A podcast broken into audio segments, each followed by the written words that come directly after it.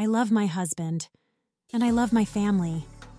My husband and I have four kids. The oldest is eight, and the youngest is eight months. But it's hard.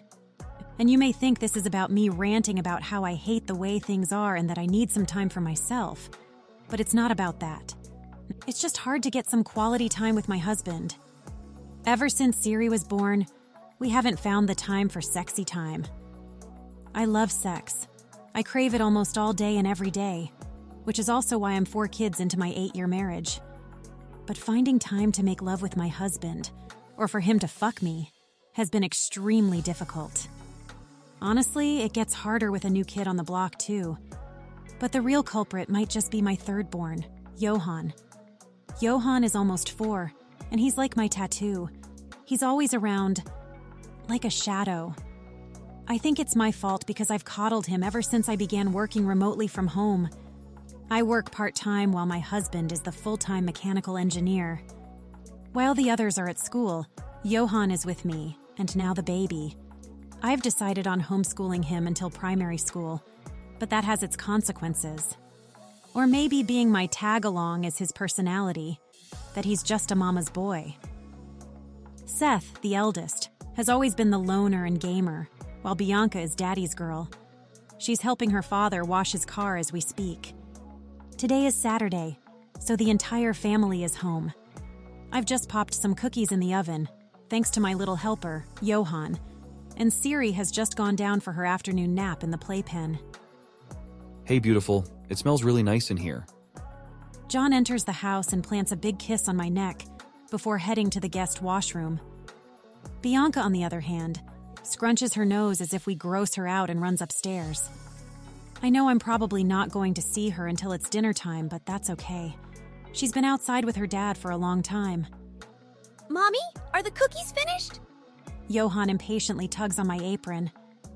No, hun, we've got to give it time. He leaves me and runs into the living room where his brother is playing a video game. John returns all washed up and smiles at me. I see Siri's finally asleep. Yeah, Mommy, Seth doesn't want me to play. Yohan makes a face and proceeds to tug the controller from his brother. Stop. Stop it, Yohan. Seth, let your brother play. But he doesn't know how to play. Then teach him. Yohan begins fighting his brother for his controller again until Seth gives in. All right, one game. Two. I add. And if he wants to play more, then let him. Seth ignores me and proceeds to show his brother how to play. And that is the cue. I toss a look at John, and he gives me a smirk. My body goes into first gear just thinking about it. John and I take a quick glance at Siri's playpen. She's fast asleep. He takes off for the stairs. What we do from this point onwards has to be calculated. If the both of us leave at the same time, then Yohan is going to get suspicious. I swear this child has a sixth sense. I quietly leave the living room and tiptoe up the steps. He's still pressing all the buttons on Seth's controller. I open our bedroom door and stifle my laugh with my hand. John is such a character. My husband is already shirtless and in his boxers with his hard cock in his hand. He might be sweaty from doing chores all afternoon, but time is against us. Besides, I like him smelling all manly. John has a light tan, and he has the body of a guy who frequents the gym. Him keeping ridiculously sexy eight years into our marriage is an absolute turn on. I love a six pack and muscles, and I can't help myself from drooling all over him. We have five minutes. I whisper, glancing at the wall clock. Done.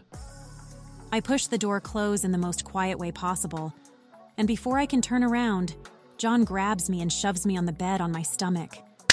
I love it when he's rough. I love how he manhandles me. He's my Viking king. To tell the truth, my vagina is already wet from all this excitement, and he's not even inside me. I get so riled up by these things. Just the fact that we are finally finding some time to fuck is a major turn on. John lifts my hips, propping me up into a doggy style, and peels my leggings down to my knees. Oh God. Feeling him enter me like the way he just did is like buttering hot bread. Smooth and goddamn perfect. John gets right to business and plunges in and out of me like a fucking porn star. His pace is fast and dangerously unforgiving. Sweet Jesus. This is heaven. How long has it been since I felt this man's girth inside me? I want to moan. I want to fucking call his name out loud, but Bianca is next door, and the kids are downstairs. The sound of our skin slapping chaotically sounds so erotic that I want more. I want to climb on top of this man and ride his sweet cock like a fucking mechanical bull.